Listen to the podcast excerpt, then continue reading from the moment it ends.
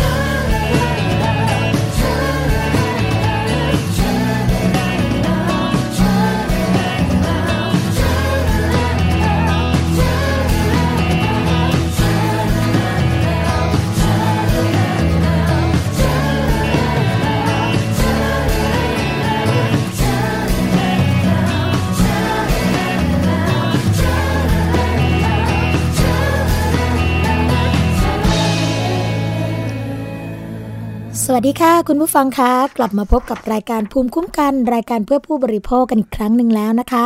วันนี้ค่ะตรงกับวันอังคารที่ 27 กันยายน 2559 พบกับดิฉันสวนีชัมเฉลียวนะคะ เราพบกันทุกวันจันทร์ถึงวันศุกร์ค่ะ เวลา 11นาฬิกาถึง 12นาฬิกานะคะ ฟังและดาวน์โหลดรายการได้ทาง www.thaipbsonline.net และ www.thaipbsradio.com ค่ะ แอปพลิเคชันนะคะเข้าไปดาวน์โหลดกันได้เลยค่ะ ทางไทย PBS นะคะ จะฟังย้อนหลังกันที่ระบบ iOS ทางแอปพลิเคชัน Podcast ก็ทำได้ค่ะ แฟนเพจอย่าลืมเข้ามากดไลค์กันนะคะ ที่หน้าแฟนเพจทาง www.facebook.com/thaipbsradiofan ค่ะ โทรมาเพื่อติชมรายการให้ข้อเสนอแนะนะคะ แล้วก็แจ้งสัญญาณการรับฟังรายการภูมิคุ้มกันค่ะ ทั้งหมายเลขโทรศัพท์ 02-7902666 นะคะ และขอสวัสดีไปยังสถานีวิทยุชุมชน ที่เชื่อมโยงสัญญาณกับรายการภูมิคุ้มกันนะคะ แล้วก็ฟังไปพร้อมกันในขณะนี้ สวัสดีไปยังสถานีวิทยุชุมชนคนหนองยาไซ จังหวัดสุพรรณบุรีค่ะ FM 107.5เมกะเฮิรตสถานีวิทยุชุมชนปฐมสาคร FM 106.25 เมกะเฮิรตสถานีวิทยุชุมชนคนเมืองลี้จังหวัดลำพูน FM 103.75 เมกะเฮิรตสถานีวิทยุชุมชน วัดโพบาลัง จังหวัดราชบุรี FM 103.75 เมกะเฮิรตสถานีวิทยุเทศบาลทุ่งหัวช้างจังหวัดลำพูน FM 106.25 เมกะเฮิรตสถานีวิทยุชุมชนคนเขาวงจังหวัดกาลสิน FM 89.5 เมกะเฮิรตค่ะ วันนี้นะคะ ตรงกับวันอังคารที่ 27 กันยายนกันแล้วนะคะใกล้จะสิ้นเดือนกันยา กันยาตุลาพฤศจิกาธันวานะคะเหลือเพียงแค่ 3 เดือนเท่านั้นก็จะถึงเทศกาลขึ้นปีใหม่กันแล้วค่ะ คุณผู้ฟังคะ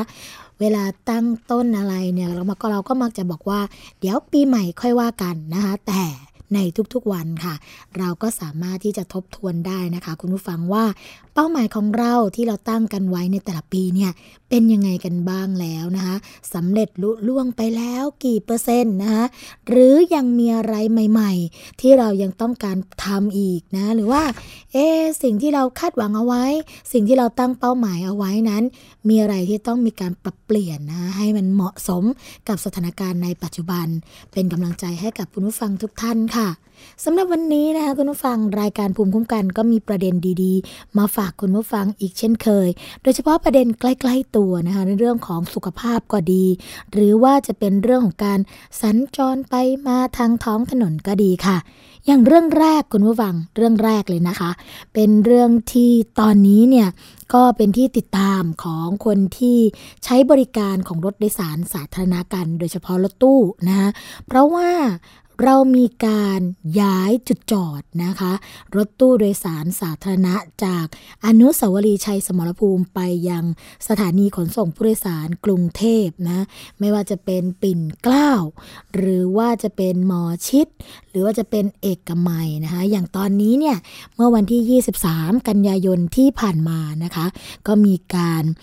ย้ายจุดจอดแล้วจากอนุสาวรีย์ชัยไปอยู่ที่ปิ่นเกล้าค่ะ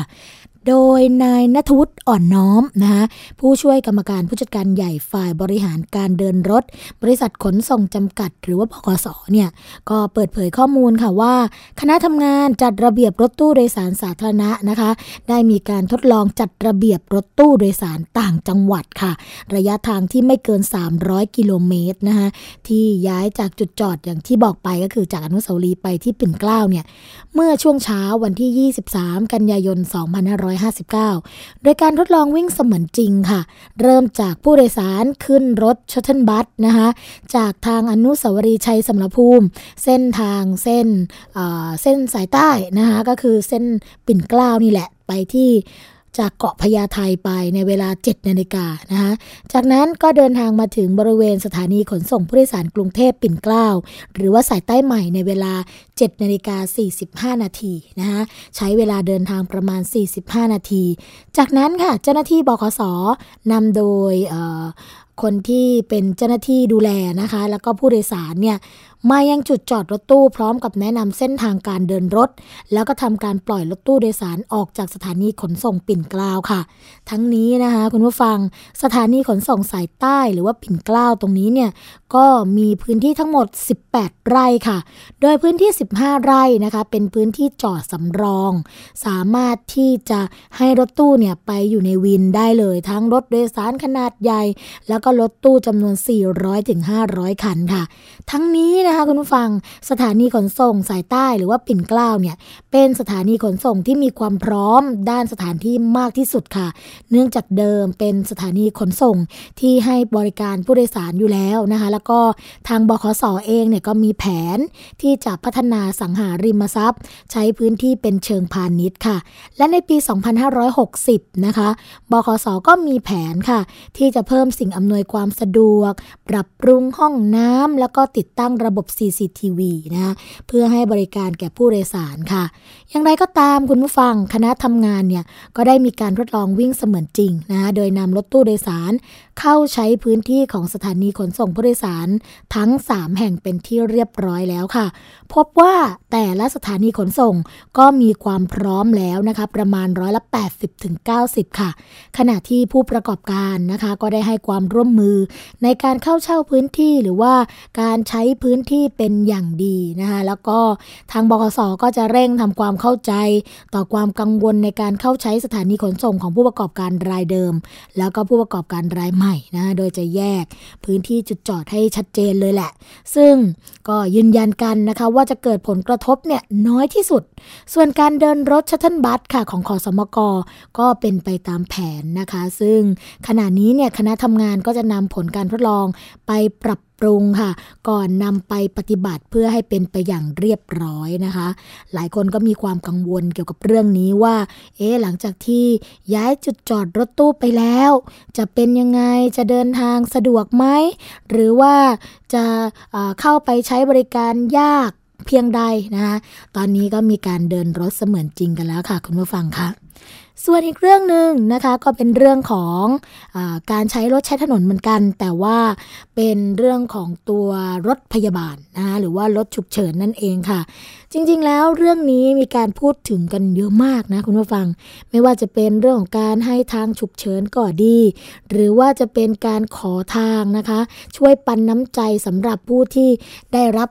ความเดือดร้อนแล้วก็ใช้บริการรถพยาบาล ตอนนี้คุณผู้ฟังคะมีแอปพลิเคชันนะคะที่สามารถช่วยเรียกรถพยาบาลฉุกเฉิน เพื่อเข้าถึงตัวผู้ป่วยได้ไวค่ะ เรียกว่า Fast Track นะคะ ทางกรมการแพทย์ค่ะก็ร่วมกับสพชนะคะแล้วก็คณะแพทยศาสตร์ มหาลัยขอนแก่นค่ะ เปิดตัวแอปพลิเคชัน Fast Tag นะคะจะช่วยเรียกรถพยาบาลได้ไว เข้าถึงตัวผู้ป่วยฉุกเฉินได้รวดเร็วนะคะแล้วก็เพิ่มโอกาสที่จะช่วยเหลือผู้ป่วยให้รอดชีวิตได้ค่ะ นายแพทย์สุพันธ์ศรีธันมานะคะอธิบดีกรมการแพทย์กระทรวงสาธารณาสุขค่ะ พร้อมด้วยรองศาสตราจารย์นายแพทย์ชาญชัย พานทองวิทยะ คณะบดีคณะแพทยศาสตร์ มหาวิทยาลัยขอนแก่นนะคะ ดรนายแพทย์ไพโรธบุญสิริคำชัย รองเลขาธิการสถาบันการแพทย์ฉุกเฉินแห่งชาติ หรือสอพชนะคะแล้วก็รองศาสตราจารย์นายแพทย์สมศักดิ์เทียมเก่าค่ะ หัวหน้าสาขาวิชาประสาทวิทยา ภาควิชาอายุรศาสตร์ คณะแพทยศาสตร์ มหาวิทยาลัยขอนแก่น ก็ร่วมกันแถลงข่าวเปิดตัวแอปพลิเคชันนะคะ ที่ชื่อว่า Fast Tag ค่ะ ทางด่วนชีวิตเรียกรถพยาบาลนะคะก็จะมีเป้าหมายเพื่อช่วยชีวิตผู้ป่วยโรคหัวใจ โรคหลอดเลือดสมองนะคะ เพื่อที่จะให้ถึงหมอเนี่ยเร็วที่สุดเพื่อที่จะรักษาได้ทันค่ะด้านนายแพทย์สุพันธ์นะคะ ก็บอกว่าจริง ๆ แล้วเนี่ยโรคหัวใจแล้วก็โรคหลอดเลือดสมองค่ะ เป็นสาเหตุการเสียชีวิตอันดับต้นๆของประเทศไทย จากสถิตินะคะของสำนักงานนโยบายและยุทธศาสตร์สาธารณสุข ปี 2557 ค่ะ ก็พบว่ามีผู้เสียชีวิตนะคะจากโรคหัวใจแล้วก็หลอดเลือดเนี่ยถึง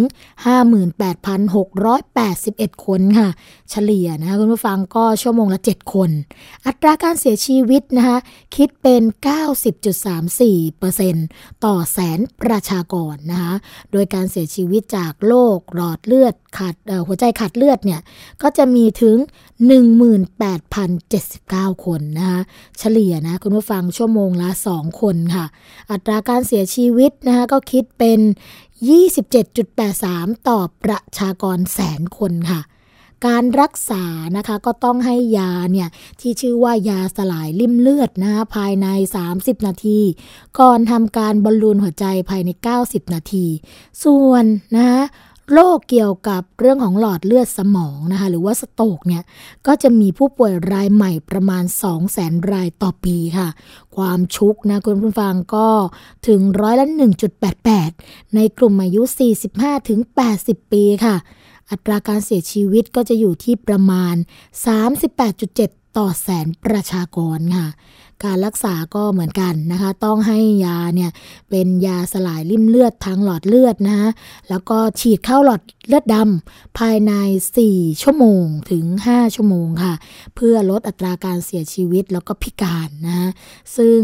ทางกรมการแพทย์เนี่ยก็ร่วมกับสพช แล้วก็คณะแพทยศาสตร์มหาลัยขอนแก่น พัฒนาแอปพลิเคชัน Fast Tag ทางด่วนช่วยชีวิต เรียกรถพยาบาลนะคะก็ให้ผู้ป่วยได้รับการช่วยเหลืออย่างรวดเร็วค่ะด้านรองศาสตราจารย์นายแพทย์สมศักดิ์นะคะก็กล่าวค่ะว่า แอปพลิเคชันดังกล่าวเนี่ยจะเข้ามาช่วยเหลือประชาชน แทนการโทร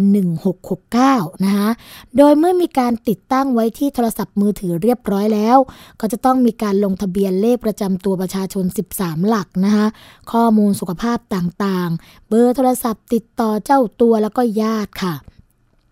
รวมทั้งนะคะข้อมูลเหล่านี้เนี่ยก็จะถูกบันทึกแล้วก็เก็บไว้เป็นความลับอย่างดีค่ะ เมื่อใดก็ตามนะคะที่มีเหตุฉุกเฉินแล้วก็เรียกรถพยาบาลผ่านแอปพลิเคชันดังกล่าวเนี่ยเจ้าหน้าที่ที่อยู่ในบริเวณใกล้เคียงสพชนะคะแล้วก็ส่วนกลางก็จะทราบตำแหน่งที่อยู่ของผู้ป่วยได้ค่ะ แล้วก็เข้าช่วยเหลือได้อย่างรวดเร็วนะคะ ขณะเดียวกันค่ะคุณผู้ฟังก็จะมีการโทรศัพท์กลับไปหาเจ้าของเครื่องทันทีนะคะหากเจ้าตัวไม่สามารถรับได้ ก็จะโทรศัพท์ไปหาญาติตามข้อมูลที่ได้ลงทะเบียนไว้ค่ะ เพื่อแจ้งให้ทราบว่าเกิดอะไรขึ้นนะคะแล้วก็อยู่ระหว่างการรับตัวเพื่อรักษาที่โรงพยาบาลใกล้เคียง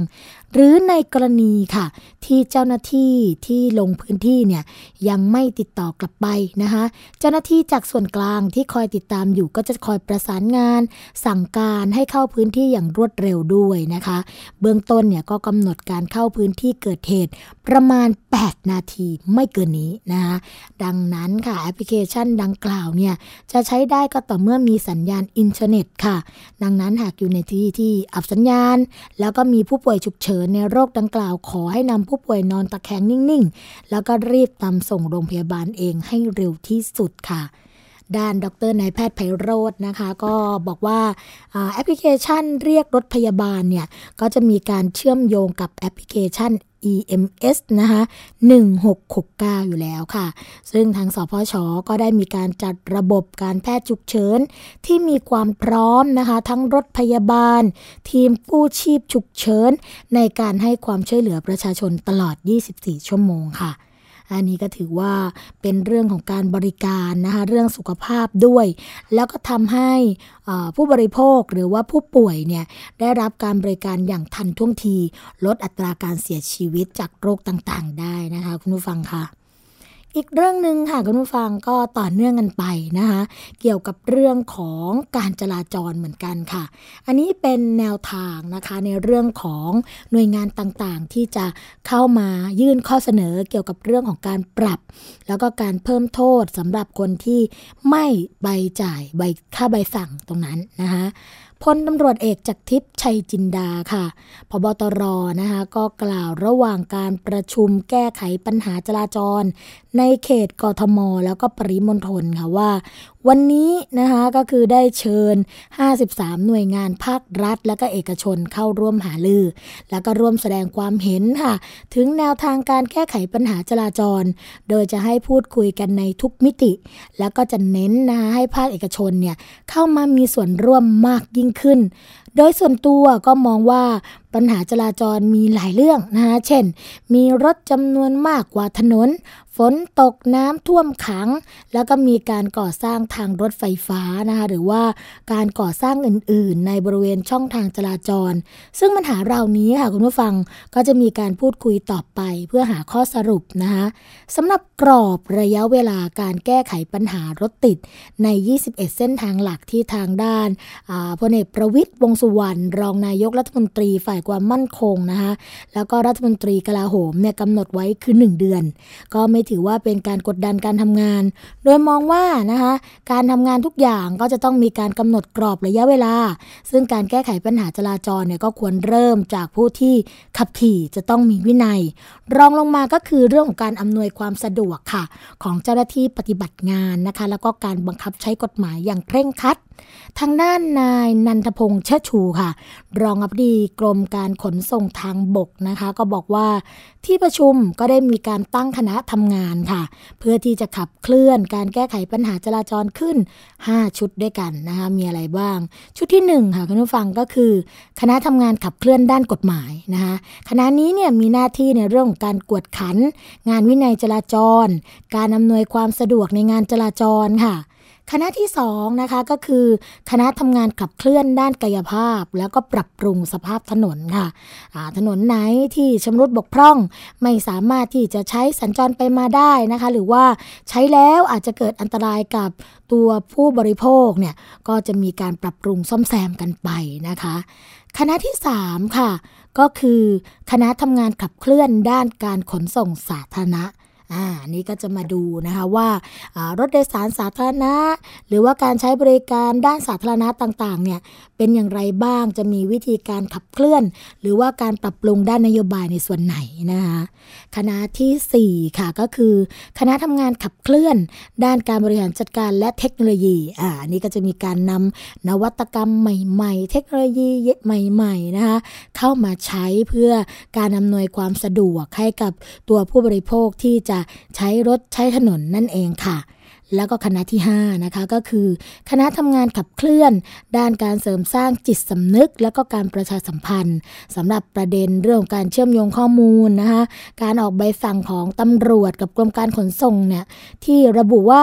หากไม่ไปเสียค่าปรับกับตำรวจ จะไม่สามารถต่อทะเบียนรถยนต์ และไม่สามารถทำใบขับขี่ได้เนี่ยเรื่องนี้ก็อยู่ในคณะทำงานชุดที่1นะคะก็คือการขับเคลื่อนด้านกฎหมายนั่นเองค่ะ โดยกรรมการขนส่งทางบกนะคะ เป็นกรรมการในชุดดังกล่าว แล้วก็มีตำรวจเนี่ยเป็นหัวหน้าชุดค่ะ แล้วก็จะมีการจัดประชุมกลุ่มย่อยในครั้งต่อๆไปในเร็วๆนี้นะคะ ซึ่งก็จะต้องมีการพูดคุยกันค่ะคุณผู้ฟังในเรื่องของข้อกฎหมายข้อเท็จจริงที่เกิดขึ้น เพื่อที่จะให้ใบสั่งเนี่ยมีผลในทางปฏิบัติค่ะ มีผลในการช่วยควบคุมพฤติกรรมของผู้ขับขี่หรือว่าผู้ขับรถนะคะที่ฝ่าฝืนค่ะ ส่วนจะมีหน่วยงานใดเป็นผู้ที่รับผิดชอบ ในการจัดทำฐานข้อมูลหรือแอปพลิเคชันนั้นค่ะ ก็ยังไม่มีการพูดคุยในเรื่องนี้ ทีนี้ในที่ประชุมค่ะ ก็มีการเสนอนะคะ ให้เจ้าหน้าที่ที่บังคับใช้กฎหมายเนี่ย กวดขัน เรื่องของการออกใบสั่งให้เป็นวาระพิจารณาเร่งด่วนค่ะ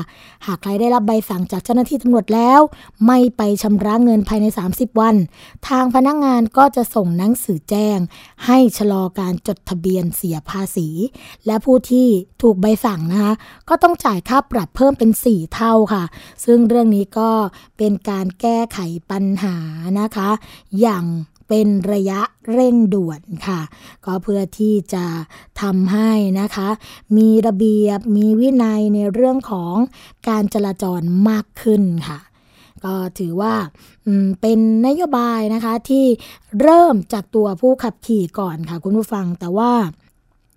นโยบายนี้นะคะจะมีผลในทางปฏิบัติอย่างไรแค่ไหนเนี่ยก็คงจะขึ้นอยู่กับตัวที่จะนำไปนะคะหรือว่าคนที่จะนำไปปรับปรุงแก้ไขต่อไปค่ะคุณผู้ฟังคะอีกประเด็นหนึ่งนะคะอีกประเด็นหนึ่งเนี่ยจะเป็นเรื่องของยากันบ้างค่ะตอนนี้นะคะท่านนายกรัฐมนตรีค่ะ ก็ออกมานะคะเกี่ยวกับเรื่องของการเตือน ประชาชนนะคะซึ่งมีการกล่าวในรายการคืนความสุขให้คนในชาติค่ะ ออกอากาศทางโทรทัศน์นะรวมถึงโทรทัศน์รวมการเฉพาะกิจแห่งประเทศไทยค่ะ ถึงเรื่องของการดูแลสุขภาพของประชาชนทั่วโลกนะคะ ซึ่งเมื่อวันที่ 23 กันยายนค่ะ เวลาประมาณ 20นาฬิกา15 นาทีนะคะพลเอกประยุทธ์จันทร์โอชา นายกรัฐมนตรี และหัวหน้าคณะรักษาความสงบแห่งชาติ หรือว่าคอสชนี่แหละ ก็กล่าวในรายการคืนความสุขใหให้คนในชาตินะคะเขาก็บอกว่าเรื่องการดูแลสุขภาพของประชาชนทั่วโลก มีการประชุมระดับสูง เรื่องการดื้อยาต้านจุลชีพว่า การดื้อยาต้านจุลชีพนะคะคือการดื้อยาฆ่าเชื้อโรค แค่การอักเสบ ยาปฏิชีวนะ ซึ่งคนส่วนใหญ่เนี่ยก็มักจะมองว่าไกลตัว ซื้อยามากินแล้วก็หาย แต่ความจริงนะคะเป็นภัยเงียบค่ะ ที่ต้องการความร่วมมือระหว่างประเทศ ถ้าไม่สามารถจัดการกับปัญหาได้เนี่ยก็จะส่งผลกระทบในวงกว้างนะคะต่อระบบสุขภาพของโลกในอนาคตค่ะ โลกก็จะบรรจุเป้าหมายเอาไว้นะคะ เรื่องของการพัฒนาที่ยั่งยืน โดยเฉพาะประเทศที่กำลังพัฒนาค่ะ ก็มีรายได้ที่แตกต่างกันนะคะ มีขีดความสามารถในการรับมือที่ไม่เหมือนกันค่ะ ก็ระบบสุขภาพเรื่องของการเข้าถึงยา การบริการก็ไม่เหมือนกันอีก แล้วก็ในการบริการทางการแพทย์ก็มีความแตกต่างกันอยู่มาก ทีนี้ถึงแม้ว่านะคะต้นตอของปัญหานั้นเนี่ยอาจไม่ได้เกิดในประเทศ แต่ก็อาจได้รับผลกระทบทางอ้อมค่ะ ทีนี้การสร้างความตระหนักรู้นะคะให้ประชาชนและก็ประชาคมโลกเนี่ยก็เป็นเรื่องเร่งด่วนที่สำคัญมากๆนะคะ ที่สำคัญในวันนี้ค่ะท่านนายกก็บอกว่าทุกคนเนี่ยไม่ควรไปซื้อยามากินเอง ควรใช้ยาตามใบสั่งแพทย์ หรือเภสัชกรแนะนำรับประทานยาให้ครบนะคะ แม้อาการจะดีขึ้นแล้วก็ตามคุณผู้ฟังบางท่านเนี่ยก็คือ พออาการดีขึ้นอ่าไม่และไม่กินยาและไม่รับประทานยาจนครบและทีนี้พอเกิดการเจ็บป่วยนะคะบางครั้งก็ต้องทานยากันอยู่ต่อเนื่องทั้งที่ไม่จำเป็นต้องรับประทานก็มี เช่น ไข้หวัดทั่ว ๆ ไป ก็สามารถที่จะพักผ่อนออกกำลังกาย รักษาสุขภาพ รับประทานอาหารที่ถูกหลักอนามัยนะคะแล้วก็การดำเนินการเหล่านี้เนี่ย ก็ต้องให้ความรู้แก่ประชาชนด้วยนะคะหลายคนเป็นหมออ่าท่านนายกก็บอกว่าก็คงจะรู้เองว่าตัวเองเป็นอะไร จะซื้อยายังไงก็รู้หมด เพราะว่าอ่านหนังสือได้เยอะดูโฆษณาสงสัยไปเรื่อย แล้วก็ซื้อยามากินเอง บางทีนะคะก็ซื้อยามาเกินความต้องการของร่างกาย ต้องระมัดระวังแล้วก็ศึกษาให้ดีค่ะพลเอกประยุทธ์นะคะก็เตือนกันไว้เกี่ยวกับเรื่องนี้ซึ่ง สอดคล้องนะคะคุณผู้ฟังสอดคล้องกับการที่ทางเภสัชกรค่ะ ก็ออกมาถแถลงข่าวไปเมื่อเร็วๆนี้นะคะคือเมื่อวันที่ 22 กันยายน 2559 ซึ่งคุณผู้ฟังหลายท่านก็คงจะได้รับรู้รับทราบข้อมูลเกี่ยวกับตรงนี้กันแล้วนะคะ อย่างง่ายๆเลยนะ อย่างตัว ยาพาราเซตามอลค่ะเขาบอกว่าจริง ๆ กินมากก็เป็นอันตรายนะคะกินเกินพิกัดเนี่ยหรือว่าเกินขนาดก็สามารถที่จะทำให้เสียชีวิตตับพังได้ด้วยค่ะเรื่องนี้เนี่ยได้รับการเปิดเผยนะคะจากผู้ช่วยศาสตราจารย์เภสัชกร ดร นิยดาเกียรติยิ่งอังสุรีค่ะ ผู้จัดการศูนย์วิชาการเฝ้าระวัง และพัฒนาระบบยาจุฬาลงกรณ์มหาวิทยาลัยนะคะก็บอกว่าโรคตับ เป็นปัญหาด้านสุขภาพที่สำคัญของไทย เกิดจากการที่โรคไวรัสตับอักเสบบีนะคะหรือว่าเกิดจากพฤติกรรมด้านสุขภาพ เช่นการดื่มเครื่องดื่มแอลกอฮอล์หรือว่าเกิดจากยา เนื่องจากทะเบียนตำรับยาที่ไม่ปลอดภัยนะคะเช่น มีสูตรผสมที่ไม่เหมาะสม ยามีขนาดความแรงที่แตกต่างกันหลากหลายเกินไป มีฉลากยาที่ทำให้เกิดความเข้าใจผิด หรือความสับสนในการใช้ยาทำให้ได้รับปริมาณยาที่เกินกำหนดนะคะ จึงจำเป็นต้องมีมาตรการเพื่อการจัดการปัญหาอย่างเร่งด่วน เพื่อคุ้มครองความปลอดภัยต่อสุขภาพประชาชน โดยเฉพาะยาสองกลุ่มค่ะ ก็คือยาที่มีส่วนผสมของคีโตโคนาโซนนะคะสำหรับเรื่องของเป็นชนิดรับประทาน เป็นยาต้านเชื้อรา แล้วก็ยาที่มีส่วนผสมของพาราเซตามอลค่ะ ซึ่งเป็นยาแก้ปวดลดไข้นะคะ หากมีการใช้อย่างไม่ถูกต้องก็จะเกิดพิษต่อตับ มีผลร้ายแรงเรื้อรังนะคะอาจจะทำให้ถึงขั้นเสียชีวิตได้ ต่างประเทศก็มีมาตรการมากมายนะคะที่ควรคำนึงแล้วก็มีการพิจารณาโดยด่วน การมียาที่ไม่เหมาะสมเนี่ยก็จะเป็นการขัดขวาง นโยบายการใช้ยาอย่างสมเหตุสมผลของประเทศไทยค่ะคุณผู้ฟังคะก็เห็นไหมคะขนาดพาราเซตามอลนะคะที่ถือว่าเป็นยาแก้ปวดลดไข้ที่ปลอดภัยที่สุด แต่ว่าต้องใช้ให้ถูกขนาดแล้วก็ถูกวิธีนะคะ เพราะว่าอย่างบางคนเนี่ยใช้พาราเซตามอลมากเกินไป ใช้ซ้ำซ้อนหรือว่าใช้ผิดวิธี ก็เป็นส่วนหนึ่งนะคะที่ทำให้ร่างกายได้รับยาที่เกินขนาดค่ะ ก็ต้องตระหนักเกี่ยวกับเรื่องนี้กันนะคะเขาบอกว่า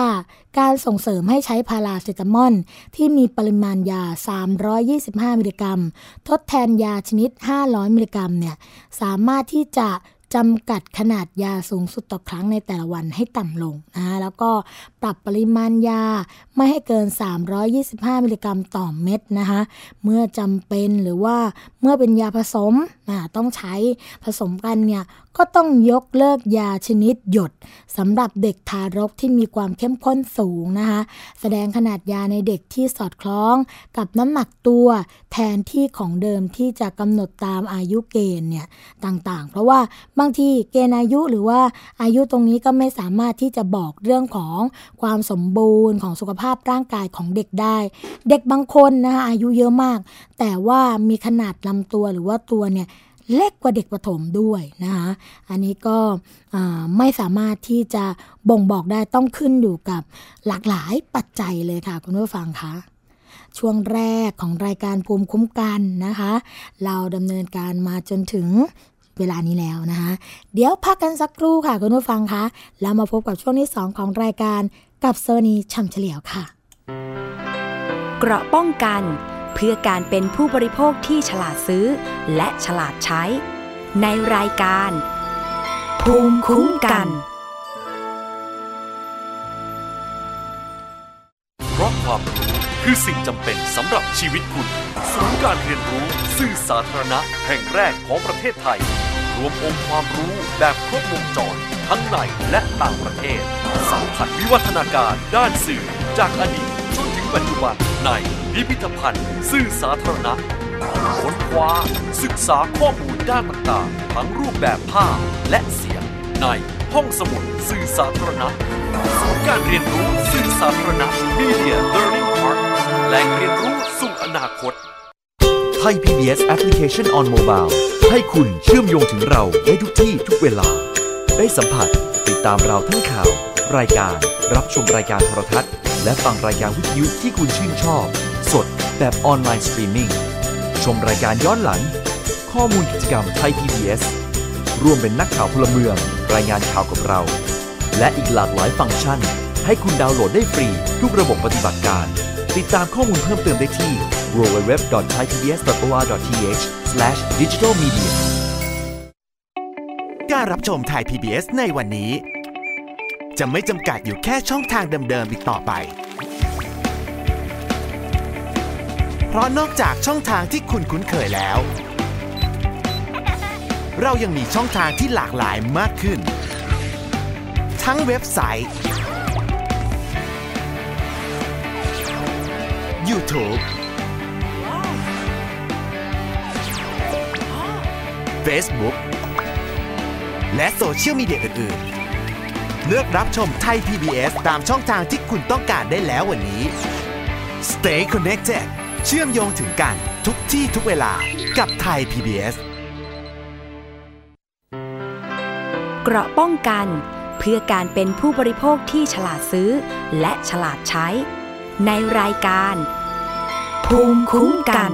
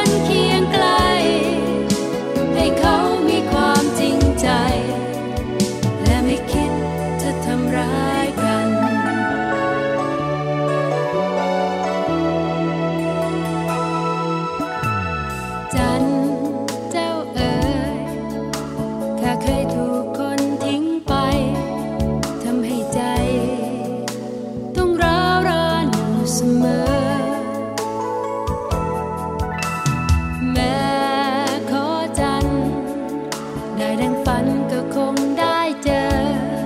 เจอกับใคร ที่เขามีใจให้จริง จะขอให้มีแค่ใครคนหนึ่ง ที่จะไม่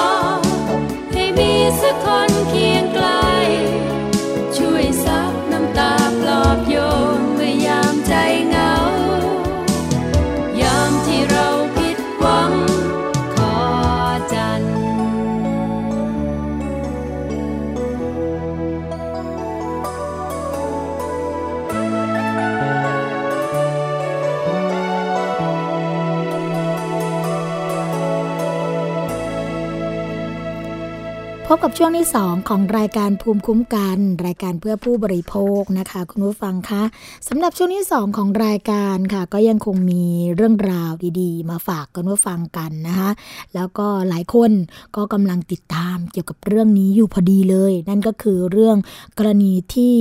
เป็นเหตุเรือล่มที่จังหวัดพระนครศรีอยุธยานะคะ ซึ่งขณะนี้ค่ะ ทางคุณสอนศักดิ์แสนสมบัติค่ะอธิบดีกรมเจ้าท่าก็มีการเปิดเผย ถึงเหตุการณ์เรือโดยสารสาธารณะ จมลงในแม่น้ำเจ้าพยาหน้าวัดสนามชัยนะคะจังหวัดพระนครศรีอยุธยาค่ะ เมื่อวันที่ 18 กันยายนที่ผ่านมาทำให้มีการสูญเสียทั้งชีวิตแล้วก็ทรัพย์สินจำนวนมากนะคะว่า ได้ให้ทุกหน่วยงานมีการรวบรวมข้อมูล ตรวจสอบเรือโดยสาร แล้วก็อุปกรณ์ชูชีพค่ะ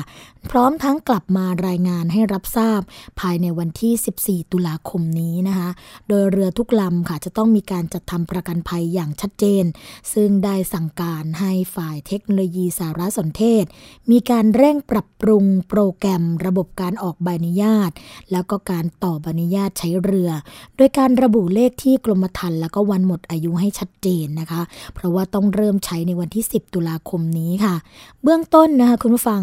การสอบสวนเหตุเรือล่มที่จังหวัดพระนครศรีอยุธยาเนี่ยก็พบว่าไม่ได้ทำประกันภัย จึงได้แต่งตั้งคณะกรรมการสอบสวนนะคะว่าาจะใช้เวลาไม่เกินวันที่ 30 กันยายนนี้ค่ะ โดยกรมเจ้าท่าก็ยืนยันนะคะว่าการที่ทางบริษัทเนี่ยนะจะต้องจัดทำประกันภัยของเรือโดยสารแต่ละครั้ง จะต้องดำเนินการผ่านตัวแทนบริษัทประกันภัย ที่อยู่ภายใต้การกำกับดูแลของสำนักงงานคณะกรรมการกำกับ และส่งเสริมการประกอบธุรกิจประกันภัยนะหรือว่าคอปพนั่นเองค่ะ แล้วก็จะต้องนำใบกรมธรรม์เนี่ยมายื่นขอใบอนุญาตใช้เรือกับกรมเจ้าท่า จากนั้นนะคะเจ้าหน้าที่ของกรมเจ้าท่าเนี่ยก็จะดำเนินการในเรื่องของการ แจ้งหรือว่าการบันทึกข้อมูล ซึ่งเจ้าหน้าที่ของกรมท่านะคะจะไม่มีสิทธิ์ที่จะเป็นตัวกลางในการออกกรมธรรม์ค่ะ ซึ่งเรื่องนี้ก็ได้บรรจุเข้าไปในหัวข้อการสืบสวนสอบสวนด้วยค่ะ นอกจากนี้นะคะยังได้สั่งการให้ทุกสำนักงานทั่วประเทศ เร่งตรวจสอบท่าเรือแล้วก็สิ่งปลูกสร้างนะคะที่มีการรุกล้ำน่านน้ำไปทั่วประเทศ แล้วก็กลับมารายงานภายในสิ้นเดือนตุลาคมค่ะหากพบนะคะว่าท่าเรือเนี่ยมีการรุก ล้ำนำสิ่งใดที่ไม่เป็นประโยชน์ แล้วก็เป็นอันตรายกับเส้นทางสาธารณะ ก็ให้ดำเนินการทุบทิ้งค่ะ แต่หากเป็นท่าเรือที่มีประโยชน์นะคะ สามารถมาเสียค่าปรับตารางเมตรละ 1,000 บาท แล้วก็มาขอใบอนุญาตเพื่อที่จะจัดตั้งต่อไปนะคะขณะเดียวกันค่ะคุณผู้ฟังก็ยังได้มีการดำเนินการแก้ไขพระราชบัญญัติเดินเรือในน่านน้ำไทยนะคะพุทธศักราช 2456 ค่ะ ให้มีบทลงโทษที่รุนแรงมากขึ้นนะจากเดิมที่มีโทษปรับสูงสุดเพียง 10,000 บาท แล้วก็จำคุกไม่เกิน 6 เดือน ก็จะเปลี่ยนโทษปรับเป็น 1 เป็นในหลักแสนนะคะ แล้วก็ขึ้นอยู่กับความรุนแรงของแต่ละกรณีด้วยในเรื่องการลงโทษค่ะ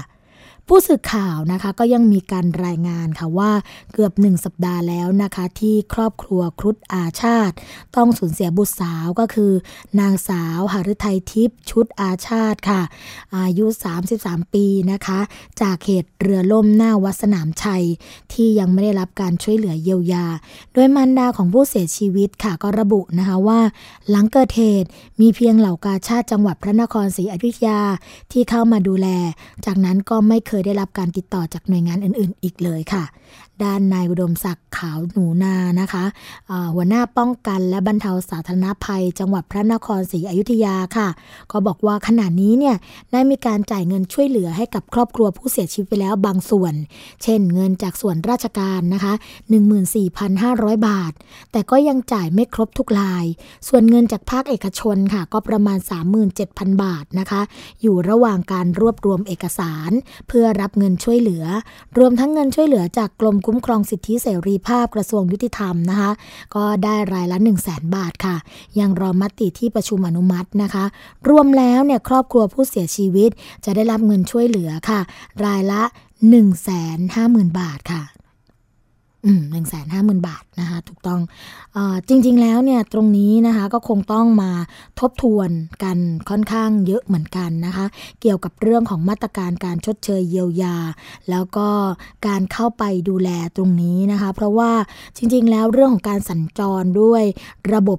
สาธารณะต่างๆ เนี่ยแน่นอนค่ะ ก็จำเป็นจะต้องมีการจัดทำประกันภัยนะคะ ทั้งภาคสมัครใจแล้วก็ภาคบังคับ สวัสดีเคยได้มีโอกาสนะคะ คุณผู้ฟังเข้าไปร่วมประชุมเพื่อปรึกษาหารือกัน เกี่ยวกับเรื่องของการจัดทำพรบค่ะสำหรับเรือโดยสารหรือว่าเรือขนส่งนะคะว่าอ่าในการที่จะรับส่งผู้โดยสารต่างๆ ไม่ว่าจะเป็นที่กรุงเทพหรือว่าต่างจังหวัดเนี่ยก็จะต้องจัดทำเกี่ยวกับเรื่องประกันภัยภาคบังคับเอาไว้เช็คเช่นเดียวกับรถยนต์นั่นเองนะคะเพื่อที่จะได้กับการชดเชยเยียวยาให้กับผู้ประสบภัยค่ะ อย่างถ้าเป็นกรณีผู้ที่เเสียชีวิตจากรถยนต์นะคะแน่นอนค่ะประกันภัยภาคบังคับเนี่ยก็จะจ่ายทันทีเลย 2 0 0 0 0 0 บาทนะคะโดยเฉพาะผู้โดยสารที่โดยสารมากับเรือเนี่ยหรือว่ารถเนี่ยไม่ได้มีส่วนผิด หรือว่าไม่ได้มีส่วนเกี่ยวข้องที่จะทำให้เกิดอุบัติเหตุดังกล่าว ก็ไม่ต้องมาพิสูจน์ผิด หรือว่าไม่ต้องมาพิสูจน์ ผิดถูกกันนะคะรับเงินจำนวนนี้ไปได้ แต่ตรงนี้เนี่ย15,000 บาทที่ได้รับก็จะมาจากหลายส่วนนะไม่ว่าจะเป็นกรมคุ้มครองสิทธิ์ก่อดี หรือว่าจะเป็นภาคเอกชนก็ดี หรือว่าจะเป็นในส่วนของเงินบริจาคต่างๆเนี่ยรวมแล้วก็คือ 150,000 บาท แต่ว่าไม่มีการพูดถึงเกี่ยวกับเรื่องของการชดเชยจากประกันใด ๆ ทั้งสิ้น นั่นก็เพราะว่าเรือโดยสารนี้นะคะลำนี้เนี่ยไม่ได้จัดทำประกันภัยนั่นเองค่ะ ด้านปลัดการท่องเที่ยวนะคะ ก็มีการเปิดตัวค่ะ โครงการประชาสัมพันธ์ แล้วก็เตือนภัยด้านการท่องเที่ยว ซึ่ง ชี้ให้เห็นนะคะว่าความปลอดภัยต้องเป็นหนึ่งแล้วก็เพิ่มระบบประกันภัยคุ้มครองนักท่องเที่ยว เพิ่มกำลังพลตำรวจท่องเที่ยวนะคะศูนย์ขอความช่วยเหลือแล้วก็เรือเร็วค่ะ แถมริมแถวริมหาดหรือว่าอ่าในส่วนของทะเลอันดามันแล้วก็อ่าวไทยด้วยนะคะ ซึ่งเรื่องนี้ได้รับการเปิดเผยเมื่อวันที่ 23 กันยายน 2559 ค่ะ ที่กระทรวงการท่องเที่ยวและกีฬา ถนนราชดำเนินกรุงเทพมหานครนะคะก็เป็นการเปิดโครงการค่ะประชาสัมพันธ์แล้วก็เตือนภัยด้านการท่องเที่ยว เพื่อสร้างความเชื่อมั่น และทัศนคติอันดีต่อการท่องเที่ยวของนักท่องเที่ยว ทั้งชาวไทยแล้วก็ชาวต่างชาตินะคะ เช่นการให้ข้อมูลเตือนภัยค่ะ ด้านการท่องเที่ยว ให้คำแนะนำในการป้องกันภัย แล้วก็ช่องทางการร้องเรียนถ้าเกิดความสูญเสีย แล้วก็ได้รับความเสียหายจากเหตุอาชญากรรม หรือว่าภัยด้านอื่นๆนะคะ ด้านนายพาพงพานุสเวตรุณค่ะปลัดกระทรวงการท่องเที่ยวและกีฬานะคะ ก็บอกว่าจำนวนตัวเลขสถิติของนักท่องเที่ยวเนี่ยยังสูงอย่างน่าตกใจค่ะแปลว่ากรุงเทพมหานครเนี่ยก็กลายเป็นสถานที่ท่องเที่ยวที่นิยมมากที่สุดในโลกค่ะ ในปี 2556 นะคะทำให้ต้องตระหนักถึงความปลอดภัยของนักท่องเที่ยวเป็นที่หนึ่งด้าน ทางประหลัดเนี่ยก็ยังบอกอีกนะคะว่าที่ผ่านมาประเทศไทยนับว่าเป็นผู้นำด้านธุรกิจการท่องเที่ยวค่ะ โดยเฉพาะในภูมิภาคเอเชียตะวันออกเฉียงใต้นะคะ แล้วก็มีแนวโน้มเพิ่มขึ้นของนักท่องเที่ยวอย่างต่อเนื่อง โดยในปี 2558 ค่ะคุณผู้ฟัง มีนักนักท่องเที่ยวชาวต่างชาตินะคะ เดินทางเข้ามาท่องเที่ยวในประเทศไทยจำนวน 29 ล้านคนค่ะ อืม ก็เพิ่มขึ้นนะคะจากปี 2557 เนี่ยถึง 5 ล้านคนด้วยกันคิดเป็นร้อยละ 20.58 นะคะ อันนี้เป็นข้อมูลเมื่อช่วงเดือนมกราคมจนถึงเดือน กรกฎาคมปี 2559 นะคะเขาบอกว่ามีนักท่องเที่ยวชาวต่างชาติเนี่ยเดินทางมาท่องเที่ยวในเมืองไทยถึง 19 ล้านคนด้วยกัน เพิ่มขึ้นจากช่วงเวลาเดียวกันที่ผ่านมาเนี่ยถึง 11%ค่ะ โดยนักท่องเที่ยวที่เดินทางเข้ามาท่องเที่ยวในประเทศไทย สูงสุด 3 อันดับแรกก็คือจีนนะคะมาเลเซียแล้วก็เกาหลีใต้ค่ะ ส่วนประเทศที่สร้างรายได้ให้กับประเทศไทยมากที่สุดนะคะใน 3 อันดับแรกก็คือจีน รัสเซียแล้วก็มาเลเซียนะคะอนอกจากนั้นค่ะมาตรการการดูแลความปลอดภัยด้าน เเกี่ยวกับเรื่องของนักท่องเที่ยวนะคะ ก็จะมีโครงการประชาสัมพันธ์ แล้วก็เตือนภัยอย่างต่อเนื่องนะคะ ก็ถือว่าเป็นหนึ่งในสี่มาตรการค่ะ นอกจากนี้นะคะคุณผู้ฟังก็ยังมีการวางระบบค่ะ เกี่ยวกับเรื่องประกันภัยคุ้มครองนักท่องเที่ยว โดยระบบประกันภัยคุ้มครองนักท่องเที่ยวเนี่ยจะนำเงินจากค่าธรรมเนียม การทำวีซ่านะคะ ที่จะเพิ่มจำนวนเงินของขั้นตอนการทำวีซ่าเพื่อนำมาใช้เป็นระบบประกันภัยนักท่องเที่ยวค่ะเขาบอกว่าจะเริ่มใช้ระบบนี้นะคะ ภายในวันที่ 1 มกราคม 2560 ค่ะนอกจากนี้นะคะ เรื่องของมาตรการการเพิ่มกำลังพลตำรวจท่องเที่ยว แล้วก็ศูนย์ปฏิบัติงานให้ความช่วยเหลือนักท่องเที่ยวค่ะ จากปัจจุบันมีทั้งหมด 16 ศูนย์นะคะใน 14 จังหวัดนะแล้วก็มีในกรุงเทพมหานครด้วยนะคะ ก็จะมีบุคลากรปฏิบัติงานทั้งหมดเนี่ย188 คน ก็จะเพิ่มขึ้นอีกนะคะประมาณเป็น 20 ศูนย์ตามกำลังงบประมาณ แล้วก็เพิ่มเรือเร็วจำนวน 20 ลำค่ะ เพื่อความปลอดภัยตรงบริเวณชายฝั่งทะเลนะคะ ทั้งฝั่งอันดามัน บริเวณภูเก็ตพังงากระบี่ค่ะจำนวน 10 ลำนะคะ แล้วก็อ่าวไทย บริเวณแถวชนบุรี พัทยาระยองนะคะนี่อีก 10 ลำค่ะ โดยอยู่ระหว่างการจัดซื้อแล้วก็ดำเนินการ ก็คาดว่าจะเสร็จนะ ในเดือนตุลาคมนี้ค่ะ เพื่ออำนวยความสะดวกแก่นักท่องเที่ยวให้มั่นใจไปอีกนะคะ หากเกิดอุบัติเหตุหรือโดนทำร้ายร่างกายเนี่ยก็สามารถที่จะแก้ไขปัญหาได้ทำให้เกิดภาพลักษณ์ประเทศไทยที่ดีแล้วก็งดงามนะคะนนี้ก็ถือว่าเป็นเรื่องของการส่งเสริมการท่องเที่ยวค่ะทำให้ประชาชนนะคะ มีรายได้เพิ่มขึ้นจากการท่องเที่ยวตรงนี้ค่ะ อันนี้นะคะเป็นข่าวเตือนภัยค่ะคุณผู้ฟังคะเกี่ยวกับเรื่องของทูบไล่ยุงอ่าเป็นยังไงนะคะเขาบอกว่ากลุ่มงานคุ้มครองผู้บริโภคสำนักงงานสาธารณสุขจังหวัดสุรินทร์ค่ะ ออกมาเตือนภัยนะคะ อันตรายจากทูบไล่ยุงของประเทศเขมรค่ะ เพราะว่าตอนนี้นะคะทูบไล่ยุงของเขมร เป็นสินค้าไม่ขึ้นทะเบียน แล้วก็ผิดกฎหมาย อาจอันตรายถึงชีวิตได้ค่ะ กลุ่มงานคุ้มครองผู้บริโภคนะคะสำนักงงานสาธารณสุขจังหวัดสุรินทร์ก็ออกมาเตือนประชาชนผ่านโซเชียลมีเดียค่ะ ข้อความเตือนก็บอกว่า เตือนภัยเร่งด่วนทูบไล่ยุง สินค้าไม่ขึ้นทะเบียนนะคะผิดกฎหมายและอาจอันตรายถึงสุขภาพ ก็อันนี้ก็ได้รับเรื่องนะคะ หรือว่ารายงานจากพื้นที่ที่อำเภอกับเชิงค่ะ ว่าได้มีการนำสินค้าเป็นวัตถุอันตราย ที่ไม่ได้ขึ้นทะเบียนเข้ามาทางชายแดนช่องจอมนะคะ จากการลงพื้นที่เบื้องต้นเนี่ยก็พบว่าเป็นลักษณะคล้ายทูบค่ะคุณผู้ฟัง เบื้องต้นนะคะมี 4 แบบบรรจุภัณฑ์ไม่มีฉลากภาษาไทย ทางสำนักงงานสาธารณสุขจังหวัดสุรินทร์ก็นำตัวอย่างผลิตภัณฑ์ทูบดังกล่าวเนี่ย ไปดำเนินการตรวจสอบนะคะ ก็พบว่าเป็นสินค้าที่ทะลักเข้ามาจากประเทศกัมพูชา ข้างกล่องเนี่ยเป็นภาษาจีน แล้วก็ภาษาเขมรนะคะ จากการสังเกตก็ไม่พบนะคะว่ามีการแจ้งพิษภัย หรือว่าบระบุสารเคมีที่ใช้ในการผลิต แล้วก็ไม่มีการระบุด้วยนะคะว่าสถานที่ผลิตอยู่ที่ไหนอ่าข้างกล่องเนี่ยไม่มีเลย ขณะนี้เนี่ยมีจำหน่ายเกลื่อนเลยในตลาดแถวเขตชายแดนช่องจอมนะคะก็มีทั้งขายส่งขายปลีกค่ะ ทั้งยังมีกลุ่มพ่อค้าเนี่ยไปรับมาจำหน่ายส่งต่อทั่วภาคอีสานแล้วก็ทั่วประเทศแล้วนะคะ มีผู้ซื้อไปจุดไหว้บูชาพระ แล้วก็จุดไล่ยุงด้วย ทีนี้ อืม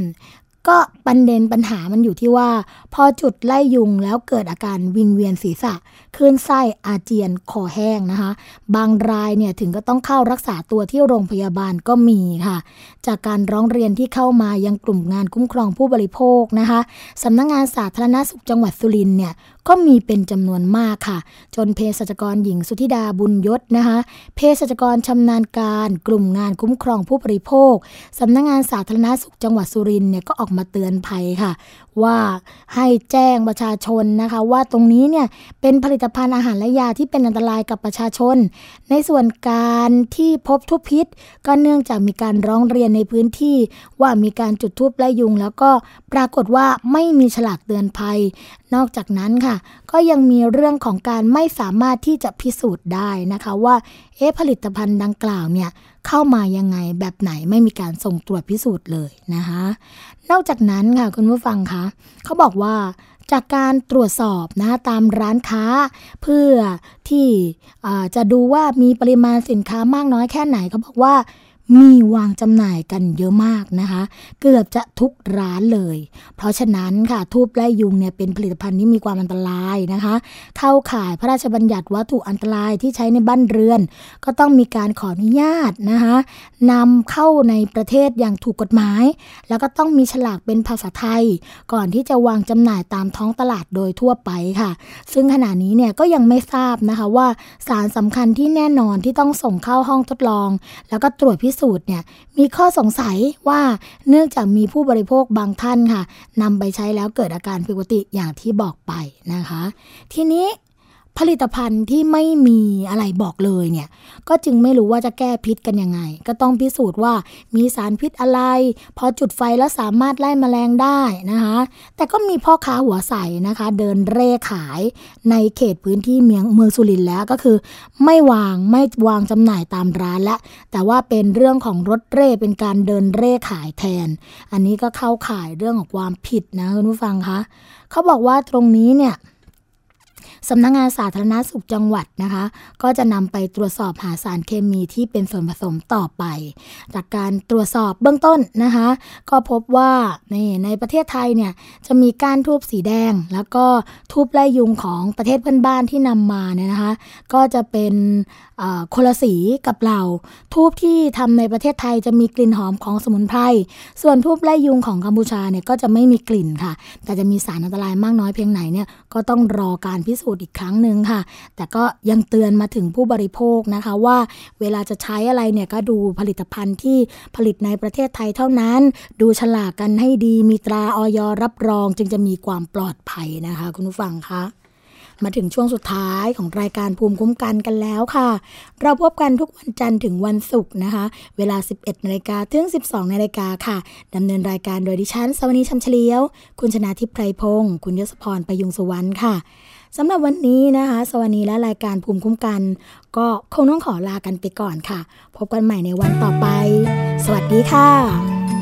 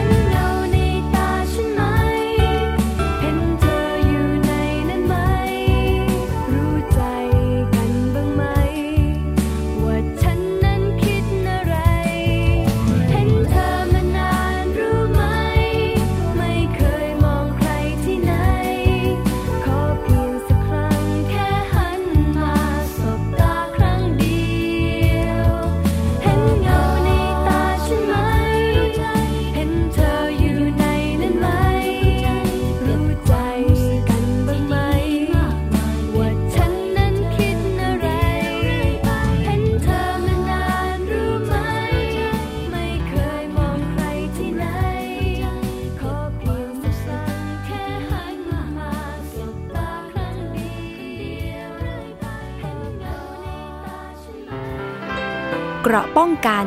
เพื่อการเป็นผู้บริโภคที่ฉลาดซื้อ และฉลาดใช้ ในรายการ ภูมิคุ้มกัน